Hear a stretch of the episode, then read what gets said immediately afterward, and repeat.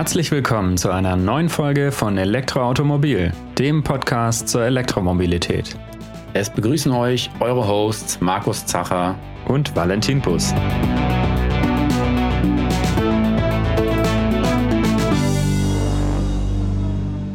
Ja, das ist heute hier die passende Episode zur zweiten Ausgabe des Jahres 2021 des Magazins Elektroautomobil. Und ja, in dieser neuen Ausgabe unseres Magazins dürft ihr euch auf folgende Themen freuen.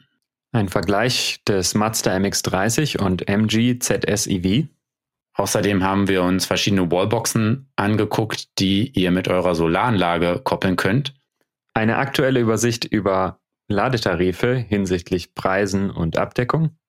Außerdem ein Fahrbericht aus dem Porsche Taycan Cross Turismo und auf der gleichen technischen Basis basiert ja auch der Audi e-tron GT, den du, Markus, in der Variante Quattro und als RS e-tron GT Probe gefahren bist.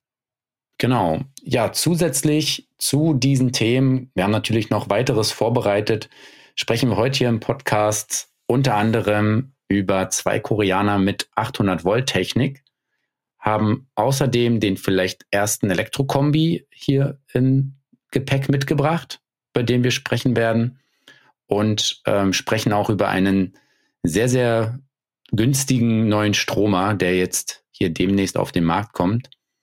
Außerdem gibt es erste Fahreindrücke vom Volvo XC40 Recharge und äh, du hast den Polestar Space in Stuttgart besucht. Genau, und da habe ich auch noch ein paar neue Infos mit ja, einsammeln können, die wir euch eben auch nicht vorenthalten wollen und die ihr so im Magazin dann nicht findet. Also nochmal weitere Ergänzungen dazu. Gut, legen wir los mit den News. Ja, da beginnen wir mit dem Ionic 5 oder auch Hyundai Ionic 5 und dem Pendant von Kia, dem EV6. Die wurden jetzt beide vorgestellt ähm, vom Ionic 5 gab es schon erste technische Daten. Zum Zeitpunkt der Aufnahme lag allerdings von dem Kia EV6 noch nicht, äh, lagen noch nicht alle Details so vor. Aber ja, wir haben schon mal ein bisschen äh, spekuliert, dass diese beiden Autos sich sicherlich in vielerlei Hinsicht die Technik und damit eben auch dann die Daten teilen werden.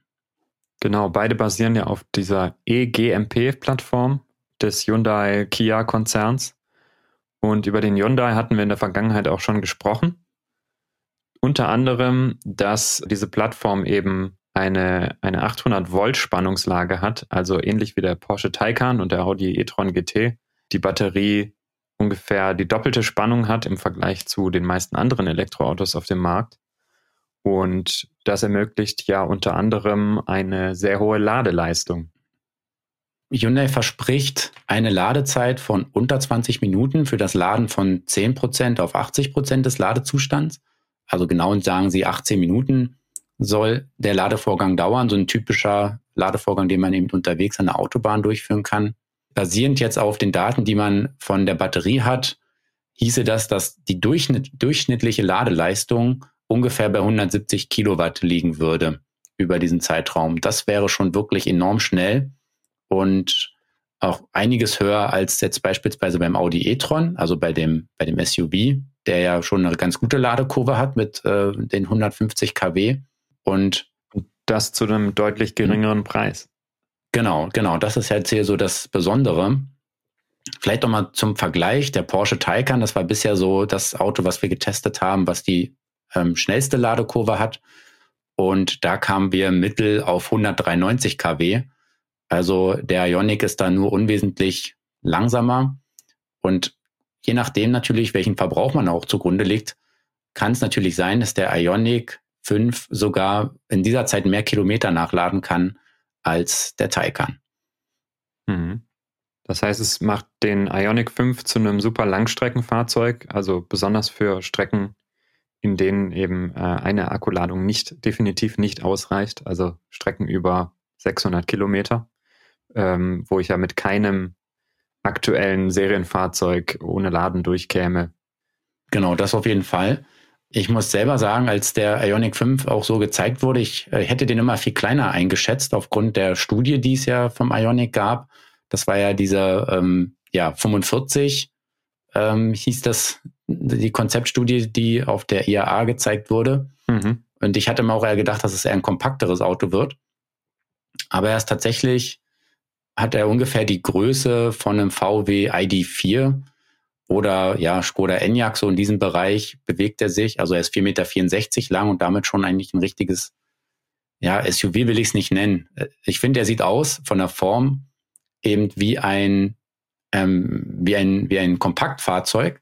Hat, ist so ein bisschen, ähm, bisschen vielleicht höher gelegt, aber das ist halt, denke ich, auch dieser, ja, der Plattform so geschuldet, aber ist eben auch kein klassisches SUV.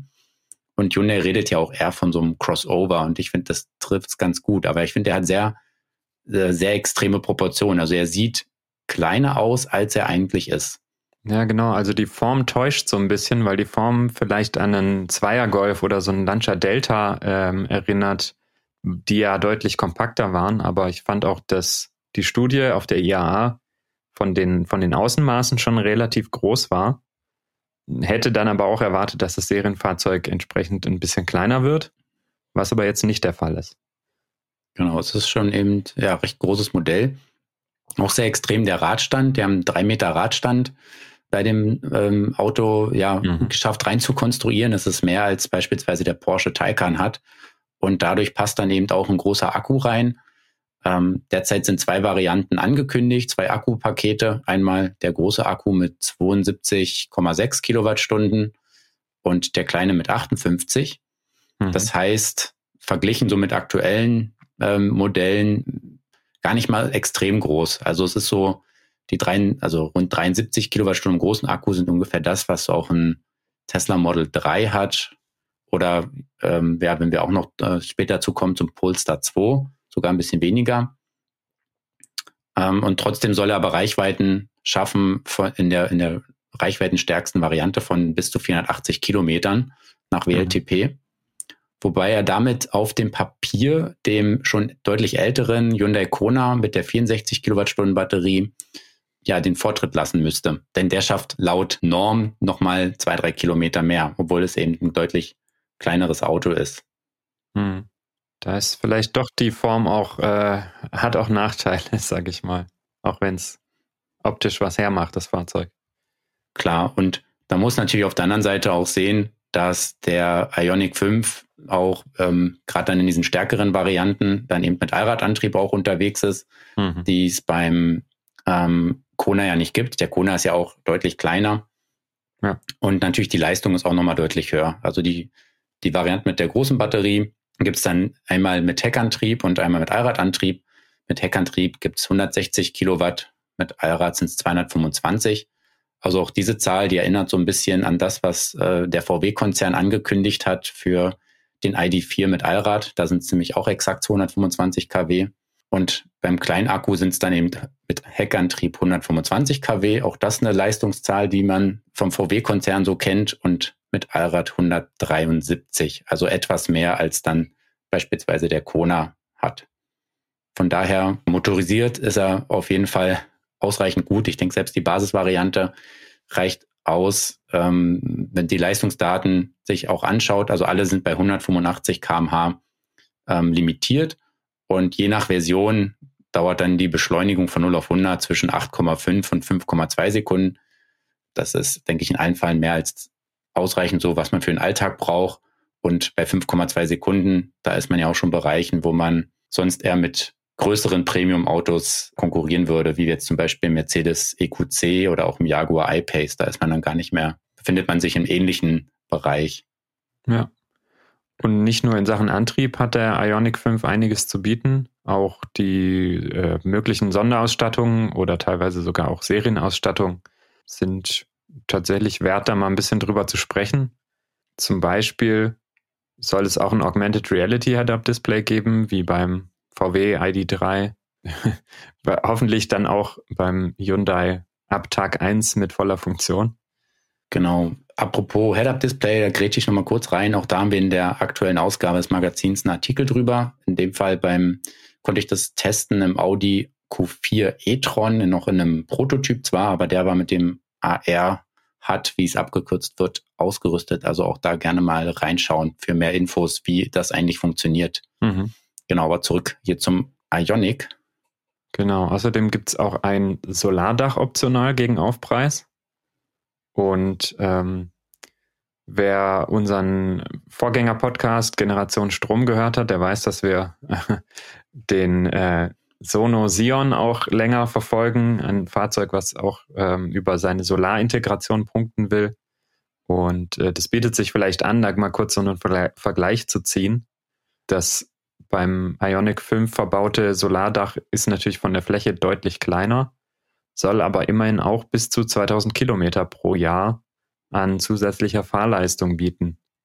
Also aufs Jahr gerechnet sind es im Schnitt circa 5,5 Kilometer pro Tag. Und ja, beim Sono Sion sprechen sie von in Deutschland im Schnitt ungefähr 10 Kilometern, wobei ich davon ausgehe, dass das Hyundai da jetzt nicht das doch nicht mit so viel Sonnenstunden gesegnete Deutschland gerechnet hat, sondern vielleicht ein bisschen optimistischer irgendwo einen sonnenreicheren Punkt sich ausgesucht hat für die Prognose.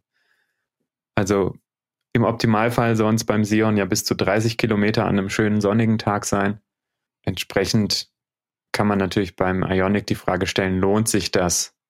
Also man kann es mal grob überschlagen. Das Dach wird in Deutschland vielleicht ungefähr eine Kilowattstunde am Tag generieren.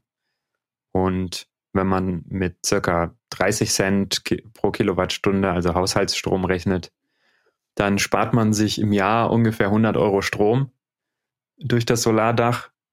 Der Aufpreis beträgt aber 1300 Euro knapp. Also würde man sozusagen 13 Jahre brauchen, um das Invest wieder reinzuholen.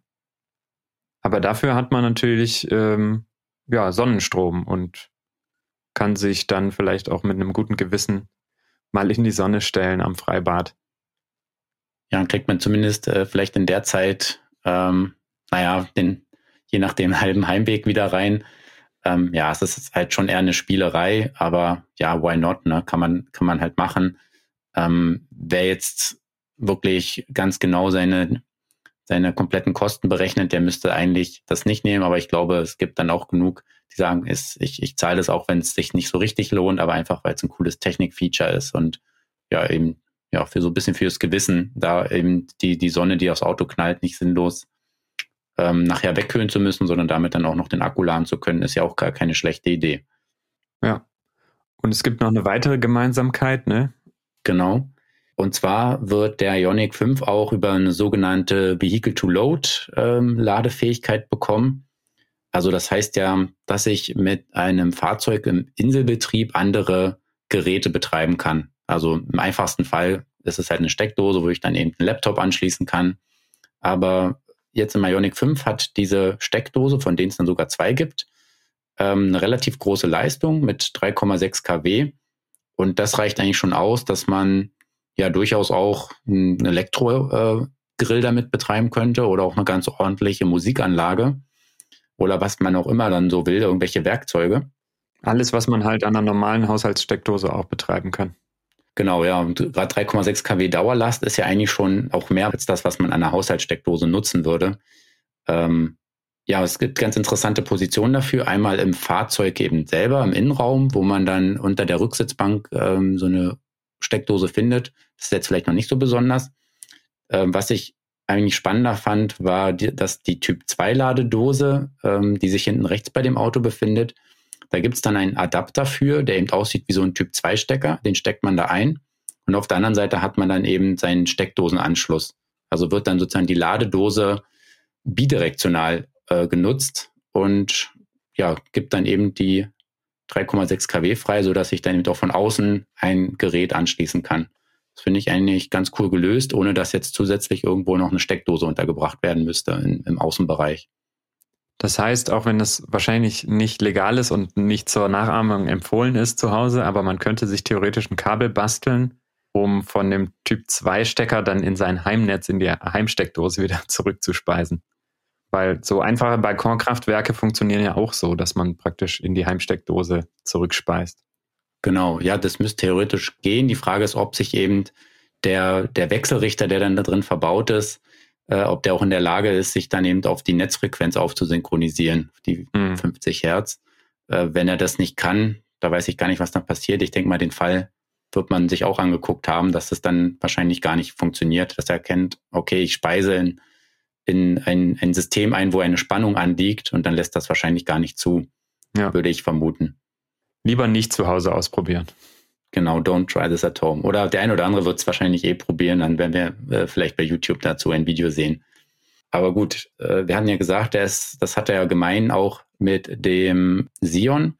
Und da gibt es auch in dem Fall mit 3,7 kW eine, eine, eine Schuko-Steckdose, die man nutzen kann, um eben Werkzeug oder irgendwas anzuschließen.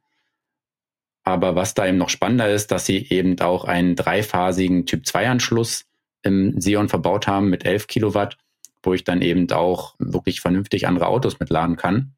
Wobei eben selbst bei den 3,6 kW, die der Ionic ermöglicht, zur Not könnte man damit immer noch mal ein anderes E-Fahrzeug ähm, vielleicht 20 Minuten, halbe Stunde laden, so dass er dann die nächsten 15 oder 15 Kilometer schafft, um zur nächsten Ladestation zu rollen.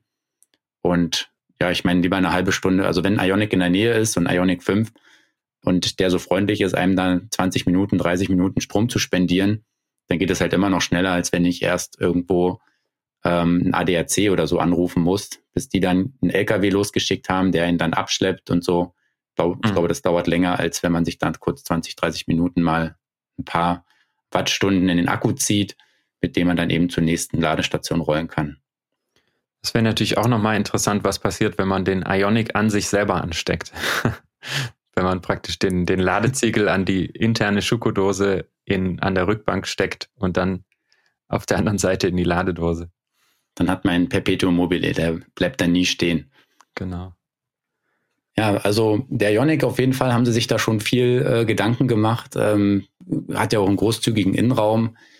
Ähm, die haben den Platz wirklich da gut genutzt. Er hat natürlich auch einen Frank, wie sich das für ein Elektroauto gehört. Ähm, die Sitze lassen sich in so Liegeposition umwandeln für den Ladestopp. Also der ist ja bei dem Auto nicht besonders lang, aber selbst wenn, dann kann man da einen Powernap machen. Für mehr reicht es ja dann noch gar nicht aus.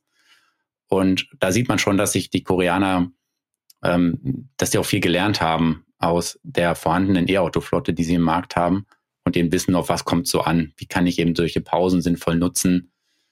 Und ja, hier eben bei der Plattform offenbar nicht viele Kompromisse eingehen mussten um solche Funktionen einzubringen. Ja. Eine Frage noch von äh, für die Häuslebauer und Wohnwagencamper. Hat er eine Anhängerkupplung? Er hat natürlich auch eine Anhängerkupplung. Ähm, also selbst daran wurde gedacht und die Anhängelast, die war auch gar nicht mal so wenig. Ich habe es jetzt nicht ganz parat, aber ich meine, es wäre irgendwas um die 1600 Kilogramm gewesen. Also auch von daher durchaus eine praktikable ähm, Größenordnung, mit der man da arbeiten kann. Dann natürlich das Wichtigste ist ja der Preis äh, von einem Auto. Und jetzt zum Beginn, da gab es erstmal so eine Sondervariante auf 3000 Stück limitiert in Deutschland, die für rund 60.000 Euro angeboten wurde. Allerdings dann mit der großen Batterie, Allradantrieb und umfangreicher Ausstattung. Die Variante wird es dann auch noch ein bisschen günstiger geben, eben ohne diese ganze Zusatzausstattung, die jetzt diese ersten 3000 Exemplare hatten. Die Basisversion mit dem kleinen Akku mit 58 Kilowattstunden und Heckantrieb wird für 41.900 Euro angeboten. Natürlich kann überall noch die ähm, Umweltprämie und Innovationsprämie abgezogen werden. Und ja, die 3000 Modelle waren auf jeden Fall alle innerhalb weniger Stunden schon reserviert und vergriffen. Also den kann man aktuell jetzt noch nicht bestellen. Das heißt also, obwohl die noch das Auto eigentlich noch gar nicht alle Daten zu bekannt sind, und obwohl es sich noch keiner in der Realität anschauen konnte, kam er anscheinend so gut an, dass es kein Problem war, diese ersten 3000 Käufer dafür zu finden. Ja, ich denke, die, die Daten sprechen da schon für sich ein Stück weit. Zu dem Preis gab es so ein Auto bisher nicht. Genau, also es ist auf jeden Fall sehr attraktiv. Klar, ähm, Tesla Model 3 oder beziehungsweise Model Y oder Model Y ähm, ist in einer ähnlichen Größenordnung kostet jetzt auch gar nicht mehr so viel mehr, aber ich würde mal sagen, der Ionic 5 hat auf jeden Fall die Möglichkeit, so bei den ähm, Daten mit dem Tesla mehr oder weniger aufzuschließen oder hier und da vielleicht auch zu überholen, je nachdem, auf was man da eben Wert legt. Mhm. Aber eben mit der Erfahrung, die dann Hyundai eben auch hat. Also es ist auf jeden Fall ein spannender Wettbewerb, der da geführt wird, aber man sieht, dass sich da wirklich auch jetzt die Massenhersteller anfangen, ähm, ja, an die Spitze so zu bewegen, dass da wirklich viel Bewegung in dem Markt gibt und eben damit auch die Anzahl an sehr spannender und guter Elektroautos steigt. Also wir sind schon selber sehr gespannt, ähm, bis wir den Wagen mal testen und fahren können, wie er sich nachher in der Realität schlägt, ob die Versprechen so eingehalten werden können. Aber so jetzt, wie es aussieht, ist es ein sehr gelungenes Auto geworden. Ab Sommer sollen die äh, Fahrzeuge ausgeliefert werden. Dann werden sicherlich auch die Bestellbücher so geöffnet, dass es dann weitere Varianten zu bestellen gibt. Und die Schwestermarke Kia hat jetzt eben auch ein neues Modell vorgestellt, den iW6. Wie gesagt, die äh, technischen Daten, wir können jetzt nur vermuten zu dem Zeitpunkt der Aufnahme, dass die sich ähm, dem vom Ionic 5 in den Daten nicht so stark unterscheiden werden. Ja. Der Kia selber sieht eben etwas ja runder aus, würde ich sagen. Ähm, hat auch so eine keine typische SUV-Form, sondern auch so einen Crossover-Look, ein bisschen mehr auch wie so ein ja wie so eine Fließhecklimousine gemischt mit mit Kompaktwagen, aber halt in lang. Also ist schwer zu beschreiben. Ja, Erinnert mich tatsächlich immer noch so ein bisschen an diesen Citroën EC4, der ja auch so ein, ja, so ein rausfließendes Heck hat. Ja, so vielleicht schon ein bisschen. Ähm, also er hat auch anscheinend auch auf jeden Fall so eine große Heckklappe. Das kann man schon sagen. Er hat eben eine sehr krass durchgehende Rückleuchte, die ja jetzt aktuell bei vielen Modellen äh, zu finden ist, die dann wirklich von, von ähm, Radkasten zu Radkasten führt. Also wirklich einmal so ums komplette Heck rum Mhm. Ja, wir haben Bilder in den Show Notes drin, äh, da könnt ihr euch das dann nochmal genauer anschauen. Natürlich auch zu dem Ionic 5 gibt es einen Online-Artikel dazu. Und ja, sobald es zum Kia EV6 weitere Infos gibt, findet ihr die dann auch auf elektroautomobil.com. Mal angenommen, äh, technische Daten sind, wären komplett identisch. Ähm, welchen fändest du attraktiver, den Kia oder den Hyundai? Ich finde den Hyundai ehrlich gesagt cooler. Also ich finde diese eckige Form sehr cool. Auch diese, ähm, also vom, vom Design, diese, diese Pixelscheinwerfer, die sie so nutzen, das sieht irgendwie so schön ja, digital aus. Und ja, ich, ich, ich finde eigentlich diese Form, die ein bisschen mehr an einen Kompaktwagen erinnert, gefällt mir da ganz gut. Also ich finde auch den Kia EV6 nicht schlecht, der schaut auch gut aus, aber wenn ich jetzt die Wahl hätte und wie du sagst, äh, die Daten wären identisch, preislich werden die Unterschiede nicht so groß, würde ich doch eher zum Ionic 5 greifen. Hm. Und wie sieht es da bei dir aus? Ja, geht mir ähnlich. Also ich mag das, das unkonventionelle Heck beim Kia ganz gerne, aber der Rest ähm, gefällt mir beim Hyundai besser. Vor allem auch das Interieur ist ein bisschen, wirkt für mich ein bisschen mehr so, als hätten sie die, die Freiheiten dieser ja, vollelektrischen Plattform mehr ausgereizt. Mhm ja, es wirkt dann noch ein bisschen aufgeräumter und cleaner. Ja.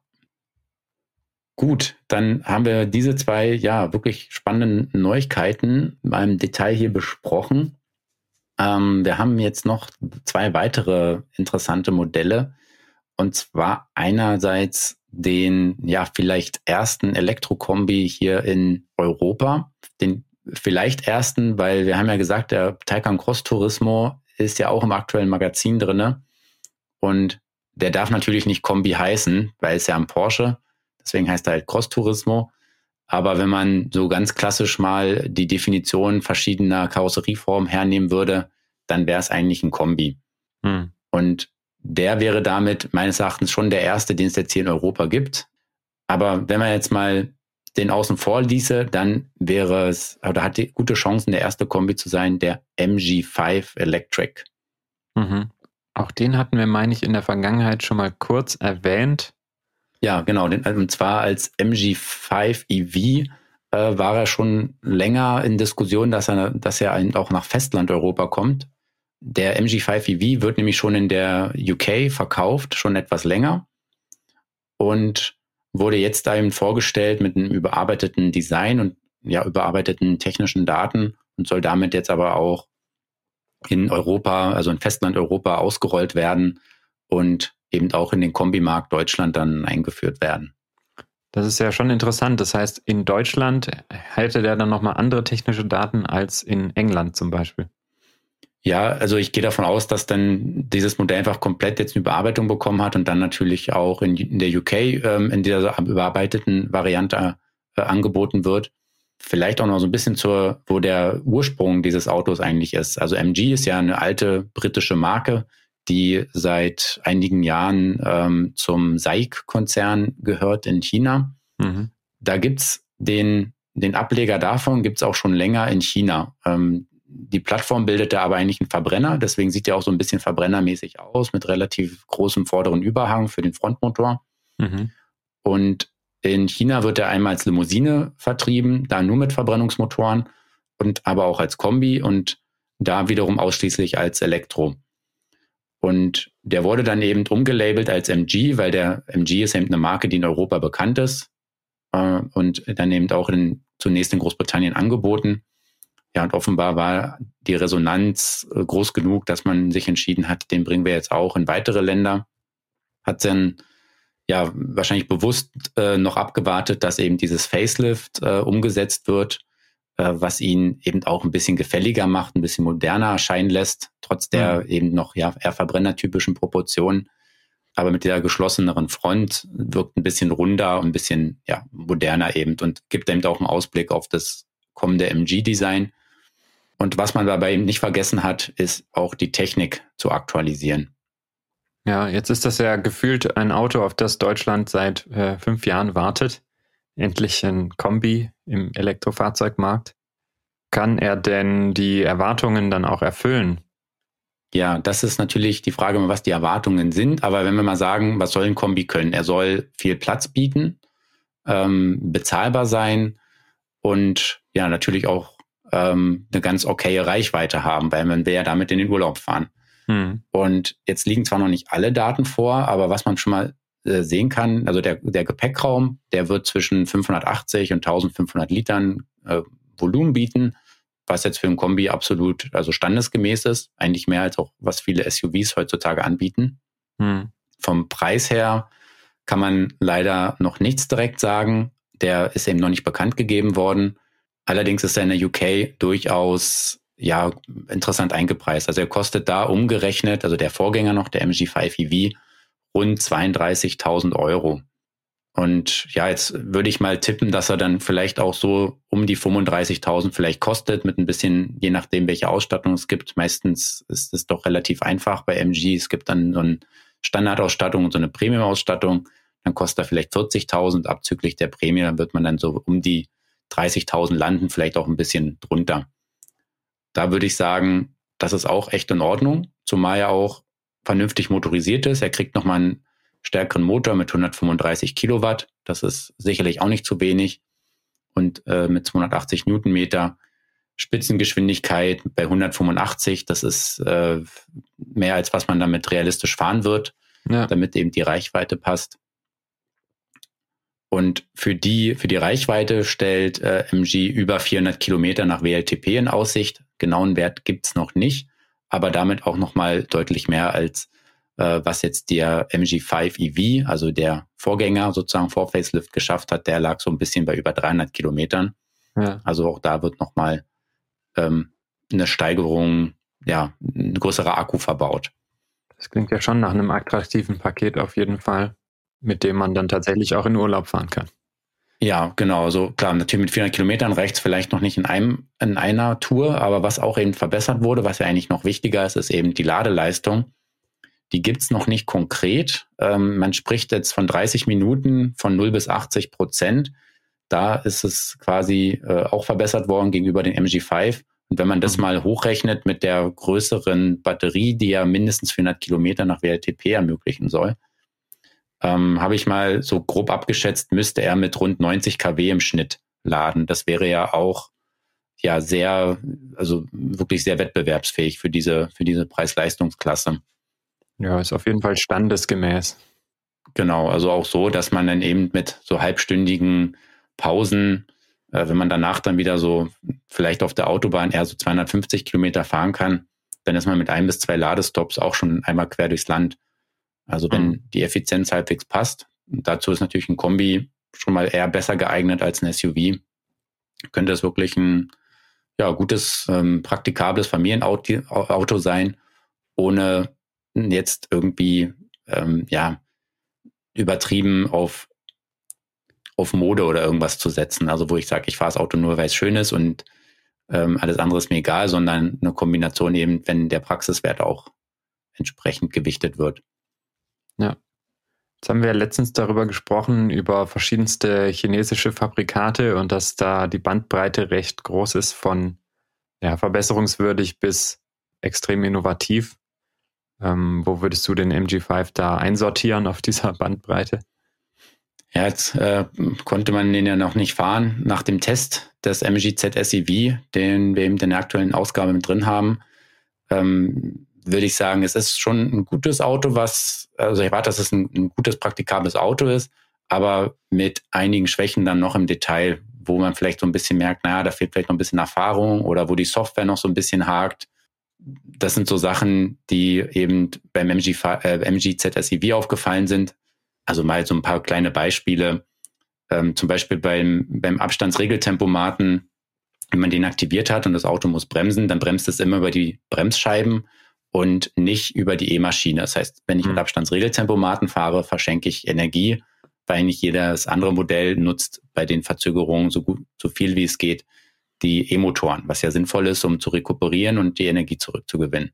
Ja. Das, das, könnte das man meinen, so sowas kann man relativ schnell äh, über Software beheben, aber manchmal sind das genau. dann doch tiefergreifende Architektursachen, die dann mhm. doch nicht so eben mal zu beheben sind. Ähm, und ja, kann man, kann man vielleicht von ausgehen, dass der MG5 Electric da auch noch die ein oder andere äh, Sache erbt, die vielleicht nicht ganz optimal ist. Aber eine absolute Gurke wird er wahrscheinlich auch nicht werden.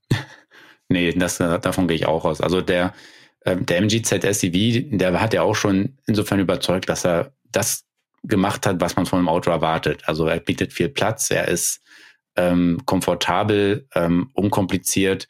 Es gibt eben so ein paar Details, wo man sagt, naja, die hätte man anders lösen können oder die müsste man jetzt nochmal optimieren, aber es sind eben keine dramatischen Punkte wenn jetzt hier schon ein bisschen Erfahrung wieder eingeflossen ist in den MG5 Electric, dann ist auch gut möglich, dass viele davon inzwischen behoben wurden. Und vielleicht kriegt ja der MG ZSEV auch demnächst noch ein Facelift, um eben auch an dieses neue Markengesicht angepasst zu werden. Mhm. Vielleicht noch kurz zur Vollständigkeit, weil wir es bei den anderen Fahrzeugen auch äh, diskutiert hatten. Es wird wohl auch die Möglichkeit geben, ähm, über eine Steckdose externe Verbraucher anzuschließen bis zweieinhalb kW, 2,5. Also eigentlich auch sozusagen 10 Ampere bei 230 Volt, was so die normalen Ladeziegel äh, oder Notladekabel ziehen, würde da theoretisch auch gehen. Mhm. Und äh, Anhängerkupplung soll es auch geben, allerdings nur mit 500 Kilogramm Anhängelast. Genau. Ja, das reicht für so einen kleinen Anhänger, aber natürlich jetzt nicht unbedingt zum Wohnwagen ziehen. Ja. Dafür ist es dann nicht das richtige Auto gibt auch noch die Möglichkeit, einen Dachgepäckträger zu montieren, äh, was wohl beim MG5 äh, zwar irgendwie möglich war mit geringerer Dachlast, also jetzt sind es 75 Kilo, also auch da kann man noch ein bisschen erweitern. Und wofür natürlich so ein Anhängerkupplung auch immer gut ist, wenn man da auf den Fahrradträger äh, anbringen möchte. Also von daher bin ich mal gespannt. Ähm, aber ich, wenn die Marke MG ist jetzt in Deutschland noch nicht ganz so wieder auf dem Vormarsch, aber ich glaube, die, die Anzahl an Interessenten wächst da auch stetig und ja, das wäre eigentlich so ein Auto, was man sich von aus Deutschland irgendwie erwartet hätte, von Ford, Opel oder VW. Mhm. Aber da muss man wohl noch ein bisschen warten. Oder vielleicht kommt auch nie sowas äh, von den Marken, weil man dann eben doch immer eher Richtung SUV dann tendiert. Ja, ist auf jeden Fall eine Chance. Ich meine, MG war ja in Deutschland nie eine, eine bedeutsame Marke, würde ich mal behaupten. Vielleicht wird sie ähm, in den nächsten Jahren bedeutender als je zuvor. Ja, gut möglich, auf jeden Fall. Denn der Five ist ja nicht das einzige Fahrzeug, was MG auf den Markt wirft, sozusagen. Ja, es wurde parallel noch der Marvel R Electric vorgestellt. Also das ist jetzt wirklich dann so ein SUV, wie man es äh, so erwarten würde, auch so in diesem Mittelklasse-Bereich der eben auch dieses äh, neue Markengesicht dann trägt, also dieses relativ cleane, glatte, ähm, cleane und glatte Front. Der aber nichts mit Superhelden-Comics zu tun hat. Nee, hat nichts mit dem zu tun. Ähm, den Marvel gibt es auch schon länger in äh, in China, da auch, äh, wenn ich jetzt richtig informiert bin, mit Verbrennungsmotoren oder zumindest als PHEV, aber eben auch als Elektrovariante. Und ja, hier wird er ähm, zunächst mit einer Allradvariante angeboten werden, die dann gleich drei Motoren hat, also ein Frontmotor, zwei Heckmotoren, also so ähnlich auch wie beim Audi e-tron ähm, S, bei dem S-Modell, da ist es ja auch so. Aber es wird auch zusätzlich dann noch eine Version geben, die ohne den Frontmotor auskommt. Und da hat man einen größeren, oder hat man überhaupt einen Frank? Also der Allradler hat quasi keinen Frank, stattdessen mhm. eben den vorderen Motor. Und wer mit Heckantrieb auskommt, der trotzdem immer aus zwei E-Maschinen besteht, der hat dann eben vorne noch zusätzlichen Kofferraum zur Verfügung. Meinst du, diese zwei E-Maschinen an der Hinterachse ähm, ergeben einen spürbaren Vorteil jetzt, was, was Agilität in der Kurve oder so angeht? Naja, wenn man es entsprechend implementiert, wäre es natürlich damit möglich, dann sehr sportliches Fahrverhalten äh, hinzubekommen, weil man ja dann eben das kurvenäußere Rad gezielt beschleunigen kann. Ob das jetzt eben in einem SUV so notwendig ist und ähm, ob nicht auch so einfach schon die Fahrperformance ausreicht, die jedes E-Auto irgendwo bietet. Mhm. Das sei jetzt mal dahingestellt. Also man kann das sicherlich machen. Das ist ähm, relativ, man auch relativ gute Regelungen dafür. Ja, muss man abwarten, ob MG sagt, ja, nee, das nutzen wir, das machen wir. Oder ob es dann doch mehr so ein, so ein Gimmick ist, was zwar da ist, aber ob man es dann wirklich auch rausgefahren bekommt, das ist immer die Sache. Ja ja, auch da ähm, ergänzend, es wird auch da eine Anhängerkupplung geben mit äh, 750 Kilogramm Anhängerlast. Natürlich jetzt auch nicht überragend viel, aber immerhin. Und das Topmodell mit drei Motoren, da wurden schon ein paar Daten genannt. Über 200 Kilowatt wird er haben, über 660 Newtonmeter, also das ist schon wirklich ganz ordentlich. Mhm. Spitze von 200 kmh, ähm, was vielleicht für einen Stammtisch richtig ist und auch eine Beschleunigung mit 4,9 Sekunden von 0 auf 100 und liegt da auch so auf einem Niveau mit EQC, Jaguar I-Pace oder eben auch die Ionic 5 dann mit der großen Batterie und Allradantrieb. Die sind alle so um die 5,0 Sekunden plus minus paar Zehntel. Ja, der Preis ist noch nicht bekannt. Genau. Aber schätzungsweise. Oh, das ist eine gute Frage. Also der, das, das Modell jetzt hier mit, mit Allrad ja, also so auch über 400 Kilometer schaffen, wird sicherlich dann einen größeren Akku haben als der Kombi. Ähm, mhm. Aber ich denke mal, der wird dann wohl eher so bei schon Richtung 45 bis 50.000 starten. Ich schätze mal eher so vielleicht 50 und dann eben soll ja darunter noch die Heckantrieb-Variante kommen, die wird dann entsprechend ein paar Tausender günstiger sein. Ja. ja. irgendwas zwischen 45 und 50 ist mal mein Tipp. Jetzt für die ähm, Allradangetriebene Variante. Genau, genau. Ja. Ja, ab Sommer soll es da auch losgehen. Also so lange müssen wir uns auch nicht mehr gedulden. Es ist vom zweiten Quartal mehr oder weniger die Rede gewesen, also von Anfang Sommer. Ja. Dann kommen wir zum Schluss noch zu einem äh, Auto aus einer anderen Preiskategorie, dem Dacia Spring Electric. Auch über den hatten wir ja in der Vergangenheit schon gesprochen und uns auch da über den Preis ein bisschen, wir haben ein bisschen spekuliert dass er wohl knapp unter 20.000 Euro starten könnte und damit in Deutschland das äh, erste Auto sein könnte, was mit Prämie unter 10.000 Euro rutscht. Ähm, da waren wir wohl etwas zu optimistisch. Ja, weil tatsächlich liegt jetzt der Basispreis, da wurde jetzt bekannt gegeben, bei 20.490 Euro und damit eben leicht über den 20.000. Aber naja, man muss immer noch sehen, es werden 9.570 Euro abgezogen durch die Innovations- und Umweltprämie. Und damit ist man dann doch nur knapp über 10.000 Euro. Hm.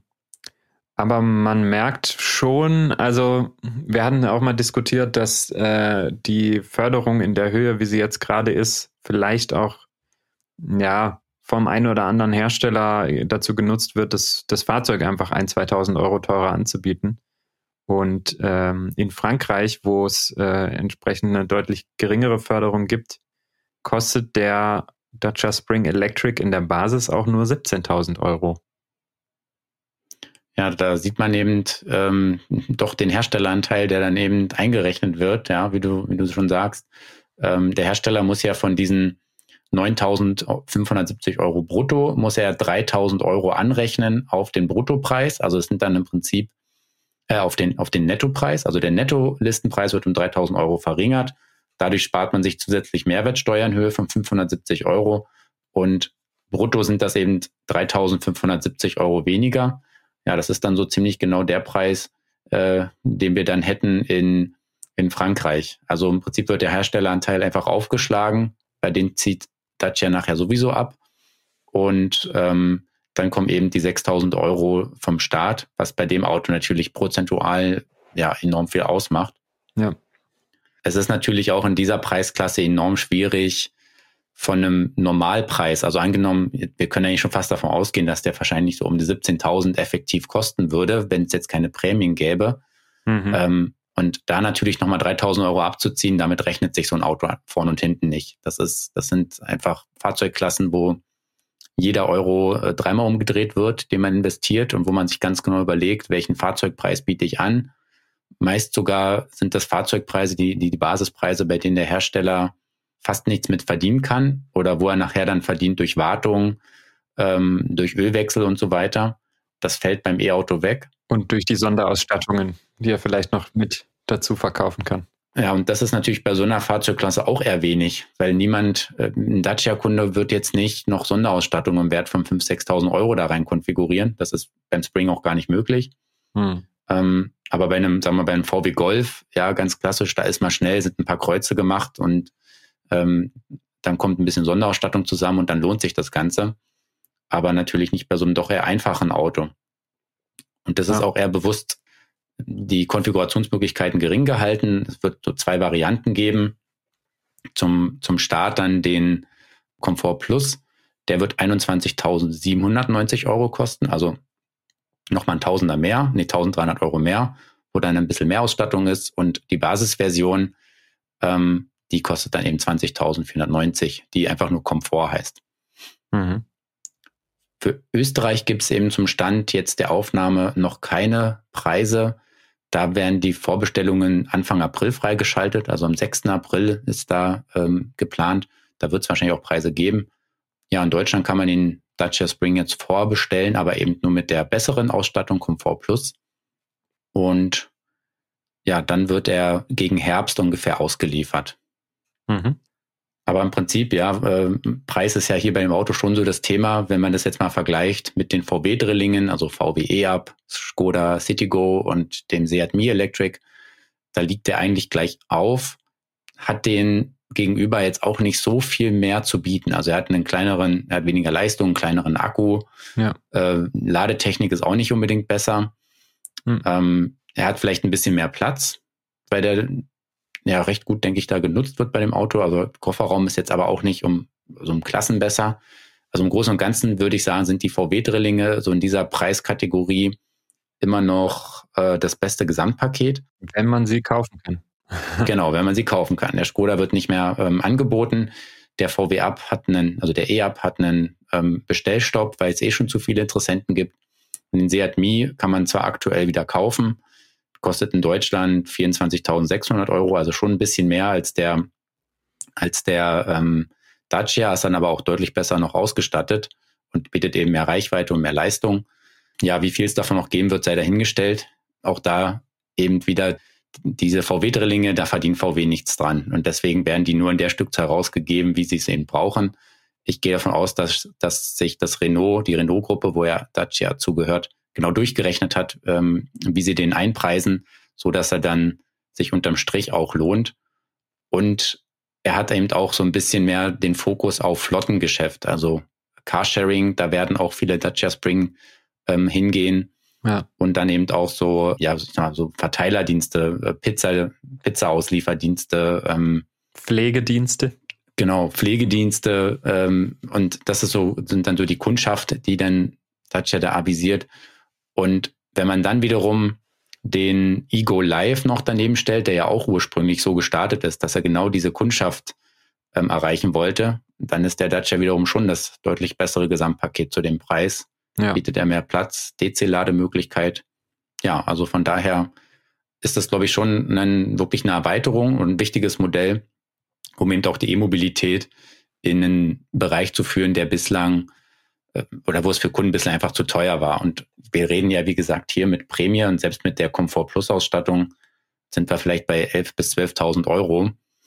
Das ist ja absolut fairer Preis, würde ich sagen, für so ein Auto. Absolut, ja.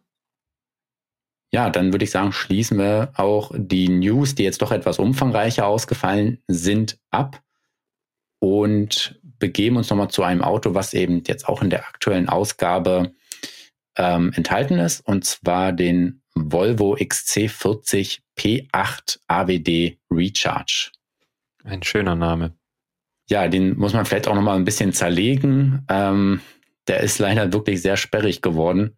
Also Volvo XC40, XC40 ist ja dieser ja eher so kompakte äh, SUV, auch mhm. eines der meistverkauften Modelle. Ich glaube, das war jetzt das zweitmeistverkaufte Modell bei Volvo. P8, also das P steht eben für Plugged, also für, nein, nein, falsch, das steht für Pure Electric, also dass es rein elektrisch ist. Ah. Also so ist es korrekt. Also kein Hybrid. Kein Hybrid, genau, weil es gibt auch Hybridmodelle, die auch Recharge heißen. Mhm. Das ist da etwas verwirrend. Ähm, und die 8 steht, also je höher die Ziffer eben immer hinter diesem Buchstaben ist, desto höher ist äh, die Leistung des Modells. Und mit P8 wird dann klar, dass es sich hier um das Topmodell handelt. Und AWD wegen Allradantrieb und dann Recharge. Recharge heißen eben alle Modelle, die man von außen aufladen kann. Mhm. Alle Steckerautos. Genau. Das heißt, die, die Namenskonvention ist so ein bisschen wie früher bei den Verbrennern. Da hießen sie doch irgendwie dann T5, ähm, die, die turbo aufgeladenen äh, mhm. Volvos. Genau daran orientiert man sich da weiterhin. Ja. Und ja, diesen Volvo XC40 P8 ABD Recharge, wir werden ihn jetzt mal im Folgenden einfach nur noch XC40 oder XC40 Recharge nennen, aber es ist natürlich immer das, äh, das BEF damit gemeint durfte ich fahren und zwar in Hamburg, in und um Hamburg. Und da habe ich mir bei der Testfahrt wieder so ein paar ähm, Notizen äh, quasi gemacht, also ein paar Sprachnotizen. Und da würde ich vorschlagen, hören wir doch einfach mal gerade rein. Mhm. So, Testfahrt Volvo XT40 P8 Recharge. Ähm, ja, wie auch im Polestar, dem sich die Technik teilt, ist äh, der Antrieb äußerst kraftvoll, also schiebt immer ordentlich an. Ähm, Polestar, äh, im Volvo ähm, XT40 verzichtet man bewusst auf irgendwelche Fahrmodi oder Eco-Modi oder irgendwas. Äh, man kann eigentlich nur einstellen, ob man ähm, One-Pedal-Drive haben will oder nicht und ein sportliches Lenkgefühl. Und das One-Pedal-Drive wird ähm, so eingestellt, dass es auch funktioniert, wenn der Akku voll ist, indem dann eben die Bremsen einfach ähm, verwendet werden. Und das blendet dann sozusagen über von der Rekuperation der E-Maschinen auf die äh, Bremsen. Und das ist auch so gut adaptiert, dass man da keinen Unterschied spürt. Also es fährt sich immer, immer einheitlich. Äh, wie auch beim Polestar zeichnet sich ab, dass, er, dass der Volvo XC40 jetzt kein Verbrauchswunder ist. Jetzt mit dem, bei einer Fahrt mit viel Stadtanteil bin ich jetzt beim Verbrauch ähm, von rund 21 Kilowattstunden. Wir haben 14 Grad und es ist sonnig, also weder die Klimaanlage noch die Heizung muss äh, besonders stark arbeiten. Ähm, gut, mal schauen, wie es sich jetzt noch entwickelt. Nachher kommt ein bisschen mehr Landstraße und Autobahn, aber Verbrauch, ja, aktuell jetzt auch nicht besonders schlecht, aber ähm, es geht sicherlich auch ein bisschen besser. Schauen wir mal, wie es am Ende aussieht.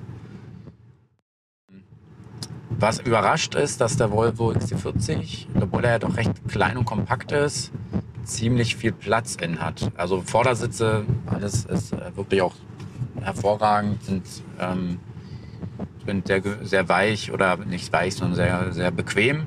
Ähm, nicht besonders sportlich, passt jetzt aber hier zum XC40 besser als beim Polestar, der ja doch eher eine sportlichere Ausprägung hat. Und ja, der Kofferraum ist auch echt in Ordnung, äh, gut nutzbar. Hat noch ein zweites Fach äh, unter der Abdeckung. Ähm, und auch auf den Rücksätzen hat man relativ viel Beinfreiheit, was man so von dem Auto jetzt nicht erwarten würde. Wie auch beim Polestar ist, die, ist das ähm, Hauptmenü oder das, das Infotainment über Android Auto ein bisschen anders aufgebaut. Der Monitor ist etwas kleiner es gibt noch mal ein paar Einstellungen weniger, die man noch beim Polestar verstellen kann. Also man hat es noch weiter versucht zu reduzieren, zu vereinfachen. Ähm, die Auflösung des Displays ist nicht ganz so gut wie beim Polestar, aber im Großen und Ganzen funktioniert es genauso. Bei, speziell bei Spotify habe ich allerdings ein paar Funktionen vermisst, die beim Polestar freigeschaltet waren. Ähm, und hier jetzt noch fehlen, aber das ist alles over-the-air update-fähig, also das gesamte Fahrzeug. Von daher kann das auch jederzeit optimiert werden. Also die Assistenzsysteme, auch alles eins zu eins wie Polestar, ich kann mich da nur wiederholen, ähm, sind eben auch etwas ruppig. Also der Lenkassistent beispielsweise, Spur hält automatisch die Spur hält. Wenn er dann einen ermahnt zum Lenken, dann muss man auch sehr stark am Lenkrad reißen, damit er wieder zufrieden ist. Ähm, teilweise erkennt das, der Abstandsregeltempomat äh, Autos, die beispielsweise an der Ampel stehen, erst sehr spät und fängt dann auch sehr, sehr, sehr spät an zu bremsen. Also später, als man es normalerweise machen würde. Obwohl das Radar eigentlich die Fahrzeuge erkennen müsste. Ähm, was Volvo jetzt hier neu eingeführt hat, ist, wenn man auf die Aufforderung, das Lenkrad zu übernehmen, nicht reagiert. Also es kommen da mehrere Warnmeldungen und dann bremst das Fahrzeug irgendwann von alleine bis zum Stillstand ab. Also nicht, macht keine Vollbremsung, sondern gibt immer mal wieder, bremst immer mal wieder ein Stückchen runter und nochmal ein Stückchen und nochmal ein Stückchen, bis er eben steht und schaltet dann auch die Warnblinkanlage ein. Zumindest wenn man vorher mindestens 30 km/h gefahren ist, um eben ähm, ja, hinterfahrende Autos darauf aufmerksam zu machen, oh, hier passt vielleicht was nicht, das Auto wurde jetzt automatisch komplett abgebremst. Also beispielsweise, wenn es dem Fahrer irgendwie schlecht geht oder weiß weiß ich, er ist eingeschlafen oder keine Ahnung, hat irgendeine äh, andere Einschränkung, dass er jetzt nicht mehr reagieren kann. Ja, das Fahrwerk ist eher etwas straffer abgestimmt. Also ja, relativ hart. Es ist nicht unkomfortabel, aber es würde eigentlich zu einem Suff auch eher noch passen, dass es ein bisschen weicher ist. Ähm, ja, wir fahren nachher noch ein paar kurvigere Landstraßen, da wird sich das sicherlich auszahlen. Er ist unterm Strich schon komfortabler als der Polestar, ähm, aber ja, für meinen Geschmack könnte auch noch eine Spur ähm, weicher abgestimmt sein. Aber eben, er ist auch nicht unkomfortabel. Also es ist, der eine wird vielleicht als sportlich straff und noch komfortabel zeichnen, für den nächsten ist es vielleicht schon ein bisschen zu hart. So in dem Range, denke ich, ähm, spielt sich das ja ab. Genau. Ja, das klingt doch im Großen und Ganzen schon sehr ordentlich. Natürlich ist es im Gegensatz zum Polestar 2 der XT40 einfach ein Conversion BEV und damit hat er vielleicht hier und da noch den Nachteil, dass er auf der Plattform von einem Verbrenner aufbaut. Wie war jetzt der Verbrauch am Ende? Ja, also effektiv hat er dann ähm, 21,9 Kilowattstunden auf 100 Kilometern verbraucht. Also jetzt auch nicht so viel weniger, wie sich es am Anfang oder auch nicht so viel mehr, wie sich es am Anfang angedeutet hat. Mhm. Ähm, ich muss aber auch gestehen, ich habe dann, als dann die Landstraßen kamen, ein bisschen, also gern auch die Beschleunigung ausgenutzt. Man hat so viele Ortsausgänge gehabt, ähm, wo man dann anschließend auf einer geraden Strecke auf 100 beschleunigen durfte, ähm, legalerweise. Und das habe ich dann auch häufig gemacht, äh, weil er dann doch wirklich Spaß macht. Also die zwei E-Maschinen, die haben wirklich gut Power. Und das, ja, ich meine, das sind 300 kW, das ist ja enorm. Da, da gibt es ja. ja überhaupt keinen Mangel. Das Auto ist ja auch relativ klein. Also ist wirklich so, so ein kleiner Powersuff. Eigentlich für die Fahrzeugklasse fast ein bisschen übermotorisiert, aber macht halt irgendwie auch so ganz schön Spaß, weil er eben auch noch übersichtlich ist und ja. ähm, kompakt. Das heißt aber, halt realistisch im Alltag kann man auch mal unter 20 Kilowattstunden auf 100 Kilometer kommen? Ja, denke ich schon, genau. Aber man wird nicht, man wird sich, denke ich, eher so zwischen 20, 22 so einpendeln, wenn man auch ein bisschen mhm. die Kraft nutzt. Auf der Autobahn wird es auf jeden Fall mehr sein. Die Autobahn konnte ich jetzt eben, das war so ein kurzer, kurzer Abschnitt, da kann man, da war der Einfluss jetzt nicht allzu groß. Ähm, CW mal A ist bei dem Auto nicht besonders gut, sogar eher eines so der höchsten, die wir bislang so gefahren sind. Mhm. Ähm, das wird sich da dann natürlich widerspiegeln. Vielleicht auch äh, korrekterweise muss man eben sagen, Polestar 2 und der Volvo haben ja dieselbe Plattform. Nur ist eben der Polestar dann hat ein bisschen mehr die Freiheiten genutzt, die die Plattform dann eben aus, äh, ausmacht und hat mhm. eben keine vorgegebene Karosserie gehabt. Aber so technisch ist es dann eben doch dieselbe Basis mit derselben Batterie. Ähm, der Puls dann noch ein bisschen größeren Radstand, ist eben auf, ist auch ein längeres Auto. Und ja, preislich sind die sicher auch relativ ähnlich. Ja, also für die Leistungsklasse, die ja so im Bereich ähm, Mercedes EQC, Jaguar I-Pace liegt, durchaus auch mal wieder ein attraktives Angebot. Genau, nur man muss eben sehen, dass er da eben doch kleiner ist. Also er ist ja doch ja. 30 Zentimeter kleiner als jetzt beispielsweise ein EQC. Ja. Genau. Jetzt haben wir so viel, ja jetzt äh, beim, beim Volvo XC40 schon über den Polestar gesprochen. Und der ist ja auf der, in der neuen Ausgabe auch auf dem Cover drauf, weil wir da die Möglichkeit hatten, den eben mal ausführlich zu testen.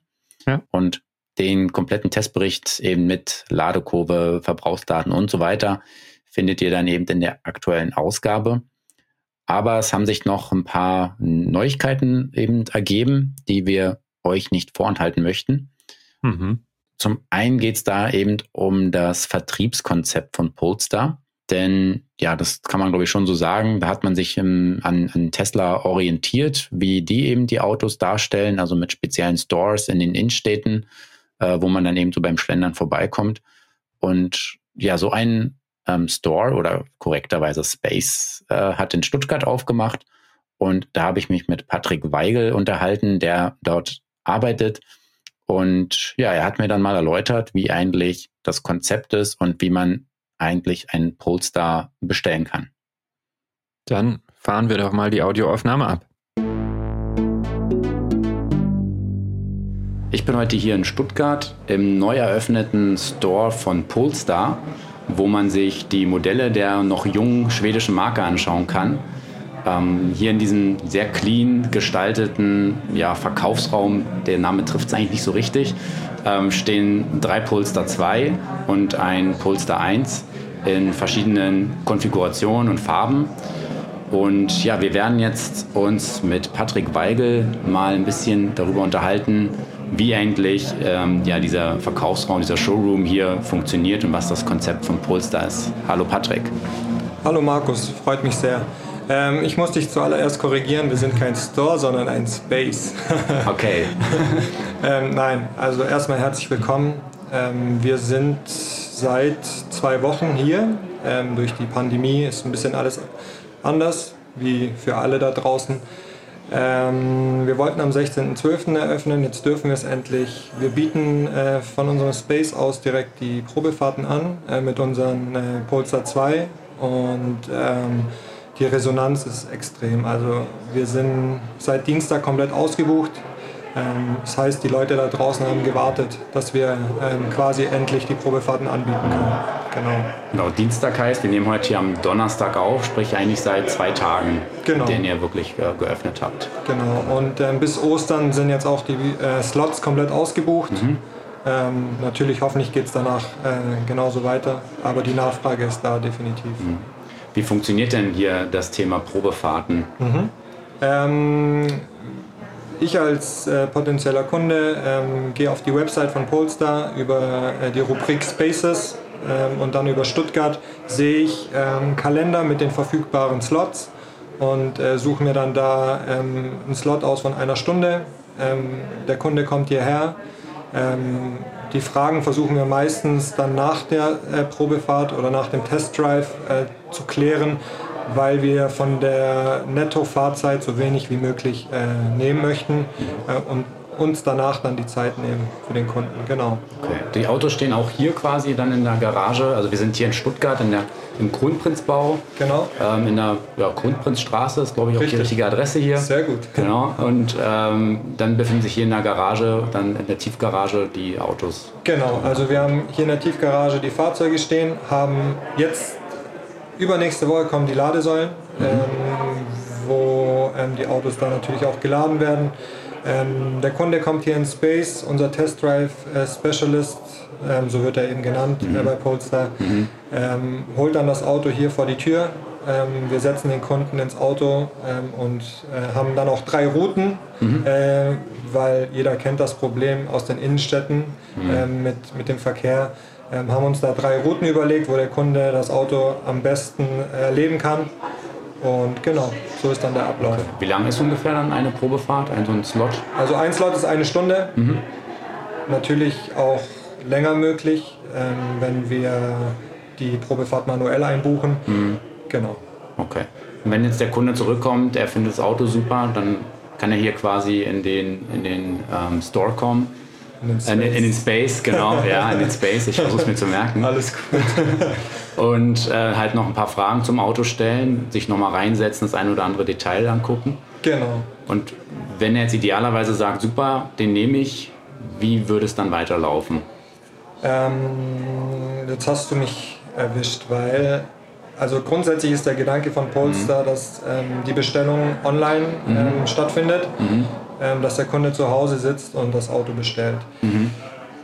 Wir stellen aber fest, dass wir als Servicestandort vielleicht auch noch das ein oder andere Mal ein bisschen ähm, unterstützen müssen. Mhm. Äh, würde mir als Kunde auch nicht anders gehen. Mhm. Ähm, und äh, wir haben für uns festgelegt, dass wir äh, mit dem Kunden das Fahrzeug bestellen. Mhm. Ähm, der Bestellprozess ist gut, der ist auch äh, übersichtlich, aber natürlich bedient man damit auch nicht jeden, ähm, der mhm. vielleicht jetzt nicht so technikaffin ist. Mhm. Genau. Das, äh, deswegen sind wir gerade noch so ein bisschen im Spagat zwischen dem klassischen ähm, Fahrzeugverkauf oder mhm. äh, Fahrzeugberater äh, und dem neuen Weg. Genau. üblicherweise ist ja so, wenn ich einen Polestar 2 bestelle, dann gehe ich halt auf die Homepage und dann ist der ja relativ schnell konfiguriert. Es gibt ja jetzt nicht Millionen Extras und Pakete, sondern man kann relativ schnell sich eigentlich sein äh, Wunschauto zusammenstellen.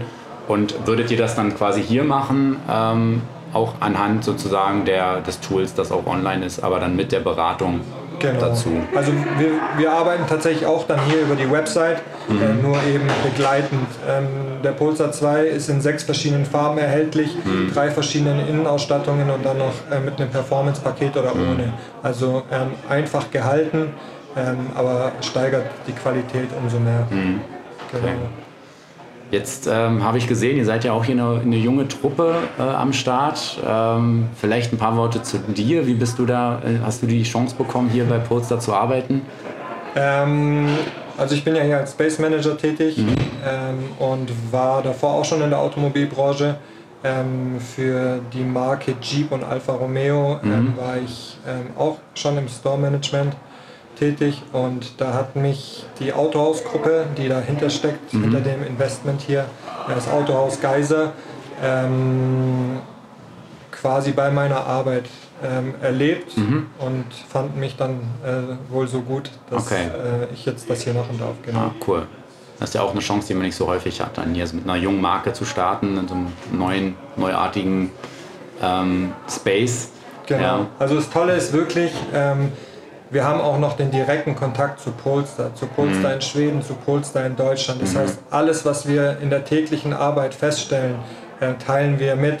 Ähm, sowohl gute Sachen als vielleicht auch noch Dinge, die zu verbessern sind und äh, man wird direkt gehört. Ähm, und das ist was, was die Arbeitsqualität wirklich mhm. steigert. Mhm. Ähm, wir haben ein tolles Produkt hier, äh, das kann ich einfach unterstreichen. Mhm. Ähm, und dadurch, dass wir jung sind, haben wir eben auch die Möglichkeit, uns in alle Bereiche zu entwickeln. Mhm.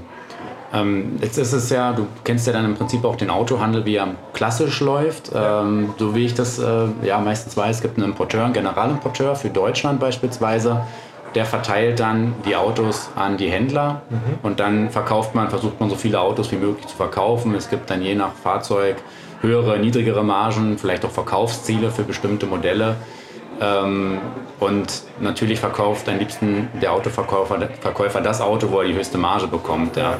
Ähm, wie ist es bei Polestar, wenn ihr sagt, dass hier eigentlich der Prozess online läuft und ähm, ihr ja in dem Sinne nicht direkt ähm, die, von den Verkäufen profitiert oder wie kann man sich das dann vorstellen? Genau, das ist eigentlich so ähm, der, der, Hauptgrund gewesen, warum ich gesagt habe, hey, ähm, ich will äh, das hier machen, ich will da mitwirken. Ähm, weil der Prozess ein sehr, sehr toller ist. Das heißt, mhm. ähm, es gibt deutschlandweit ähm, sieben Investoren mhm.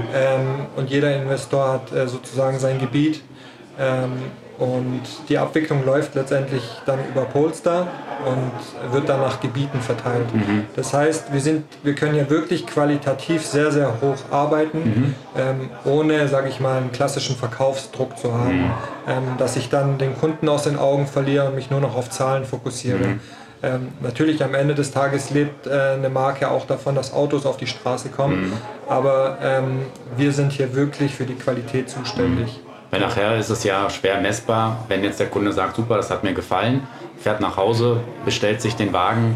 Ähm, normalerweise wäre man ja dann immer im Einzelhandel, wenn man, findet man was doof, wenn der Kunde eigentlich in den Laden kommt, was testet, sagt, super, das nehme ich, bestellt es nachher online. Aber hier ist es ja im Prinzip dann eigentlich euer Konzept, weil ihr seid halt ähm, ihr sollt die Marke hier repräsentieren und darstellen und jeder verkaufte Polster geht dann im Prinzip aufs Konto der gesamten ähm, Stores oder Spaces, die es dann eben gibt. Also aufs, ähm, auf unser Konto würden quasi die süddeutschen Fahrzeuge ja, gehen. Okay. Mhm. Ähm, also so ist es dann schon unterteilt. Okay. Ähm, letztendlich haben wir das jetzt auch schon hier festgestellt und ich kenne auch noch das Gegenstück dazu. Mhm. Ähm, die Kunden haben mir ein sehr, sehr hohes oder fühlen sich sehr, sehr wohl, mhm. ähm, weil sie nicht bequatscht werden auf gut mhm. Deutsch oder ja. Also ich finde das Konzept super und ähm, weiß auch, dass es so funktioniert. Mhm. Ja. Also vielleicht um das nochmal ein bisschen hier auch zu beschreiben, ähm, man ist hier wirklich in einem, ja ich sag mal, relativ schicken Einkaufsgebäude, Einkaufs- und Geschäftsgebäude ähm, in der Innenstadt, also sehr, sehr gute Lage, wo eben auch viel, viele Kunden und Kundinnen, denke ich, fußläufig einfach vorbeikommen. Ja.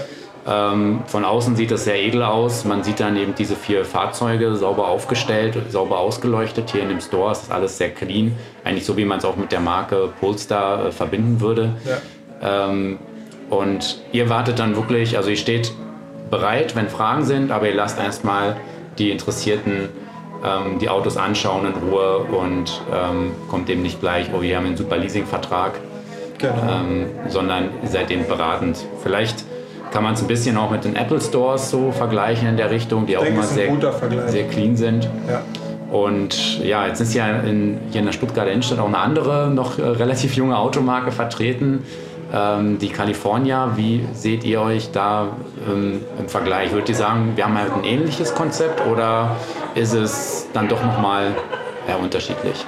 Naja, letztendlich ähm, wäre es gelogen, wenn ich jetzt ähm, nicht sagen würde, dass wir da sind, weil es Tesla gibt. Mhm. Ich spreche ich sprech den Namen mhm. aus. Ähm, ja.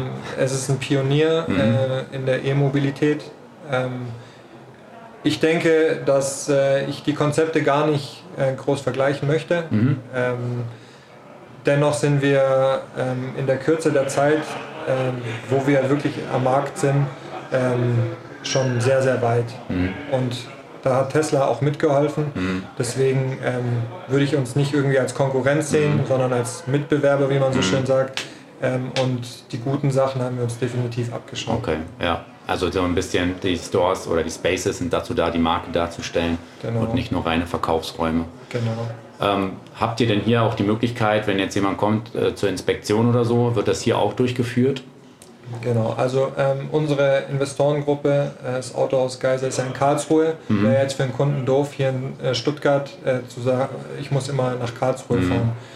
Äh, Polestar bietet ähm, beim Kauf, egal ob es ein Leasing oder dann ein Fahrzeugkauf ist, inkludiert ein Hol- und Bring-Service. Das mhm. heißt, das Auto wird abgeholt und wird äh, nach der Wartung äh, wieder ähm, gebracht. Mhm.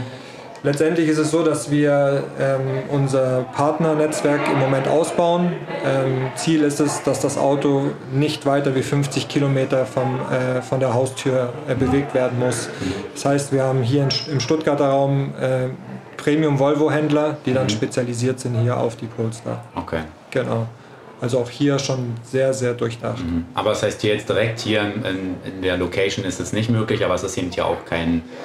Keine Werkstatt ist jetzt auch kein typischer äh, Bereich, wo man jetzt hier eine Werkstatt unterbringen könnte. Genau, ähnliches. aber wir unterstützen den Kunden schon, mhm. auch in diesem Prozess. Mhm. Also ich nenne es jetzt dann auch mal After Sales, mhm. auch wenn es nicht äh, Sales in dem Sinne ist, mhm. ähm, um hier nicht quasi alleine zurechtzukommen. Mhm. Genau. Wie ist denn so ähm, die Zielmarke für die ja, Polestar Spaces? Weißt du das, wie es so jetzt in Süddeutschland aussieht und ähm, vielleicht auch für Deutschland, wie viele Spaces eröffnet werden sollen? Also im Moment sind es äh, sieben Stück. Äh, wir sind äh, neben München, ähm, der, wir beide sind quasi die süddeutschen Standorte. Okay. Als nächstes ist Frankfurt, Düsseldorf, Köln, Hamburg ähm, und Berlin. Genau. Okay. Die sieben Standorte. Mhm. Das sind dann sozusagen erstmal die Großstädte, die man dann. Ähm, ja. Genau.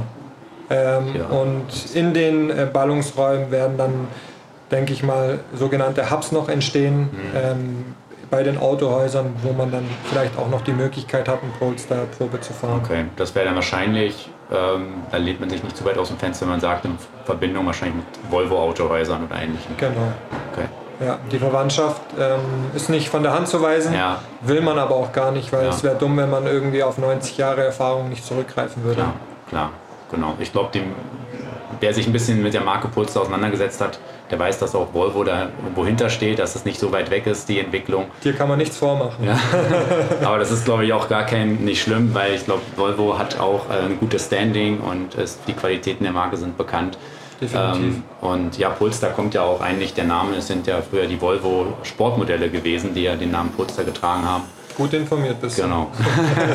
Von daher passt er auch zu dieser doch auch eher sportlichen Marke hier. Ja, unser ähm, CEO äh, mhm. war ja ursprünglich bei Volvo, mhm. Thomas Engelert. Ähm, und dem haben wir dann auch tatsächlich das äh, schöne Design unserer Fahrzeuge zu verdanken. Mhm. Ja. ja. eben, das ist sehr gelungen. Ähm, ja, wir haben ja jetzt an der aktuellen Ausgabe auch den Polestar 2 drin im Testbericht. Ähm, vor einiger Zeit haben wir auch die ähm, Episode aufgenommen mit der Lisa Bolin aus Schweden, wo wir über den Fußabdruck, den CO2-Fußabdruck gesprochen haben. Und ja, hört euch das gerne nochmal an. Ich bedanke mich bei dir, Patrick. Vielen Dank für deine Zeit, das sehr nette Gespräch. Und ja, wir schauen ich bedanke mich bei dir. Danke dir. Und ja, wir schauen uns jetzt noch ein bisschen hier den Space an. Sehr den Polestar Space. Ich habe es gelernt. Und ja, dann bis dann. Ja, auf jeden Fall ein moderneres Vertriebskonzept als das klassische Autohaus, würde ich sagen. Also gerade, ich bin jetzt auch nicht derjenige, der da irgendwie ins, ins Industriegebiet fährt und dann verschiedene Autohäuser abklappert oder das Autohaus des Vertrauens einmal im Jahr anfährt, um zu gucken, ob es da was Neues gibt, sondern vielleicht eher dann in der Innenstadt mal irgendwie äh, drüber stolpern würde und aus Interesse mal ein paar Minuten da vorbeischauen würde, wenn sich gerade eh ergibt. Das lässt sich halt dann viel besser mit so einem ja, äh, Stadtbesuch äh, kombinieren. Und ich glaube, da gibt's dann, also natürlich jetzt aktuell mit Corona weniger, weil es natürlich ja ähm, entsprechend man sich die Termine vorher buchen muss. Aber wenn das Thema mal irgendwann durch ist, dann gibt es natürlich ja mehr Laufkundschaft. Genau, davon müssen wir einfach mal auch ausgehen. Genau. Ja, und äh, wie gesagt, bei der Eröffnung hatte ich auch die Möglichkeit, noch ein paar neue Infos äh, einzusammeln oder noch ein paar Sachen, die ich selber auch noch nicht wusste zu Polestar. Und zwar zum einen ähm, das Thema Benennung. Der erste Polestar war ja der, logischerweise der Polestar 1, ähm, was ja noch ein, ja, so ein großes Sportcoupé ist, äh, so ein Gran Turismo noch als Plug-in-Hybrid mit einer relativ großen Elektroreichweite und auch viel E-Leistung. Mhm. Dann kam der Polestar 2, eben jetzt diese, ich sag mal, Mittelklasse-Limousine. Und die Polestars werden jetzt auch alle einfach weiter durchnummeriert. Also der nächste wird der Polestar 3, darauf folgt der Polestar 4, der 5 und so weiter und so fort. Mhm. Und anders als bei fast allen Marken, die es sonst so gibt, hat eigentlich die Nummer jetzt nichts mit der Baureihe zu tun. Also wir haben jetzt schon beim Ionic, bei der Marke, beim Hyundai Ionic gesehen. Die werden ja auch durchnummeriert mit 5, 6, 4, wie auch immer. Aber halt nach Größe ansteigend sozusagen.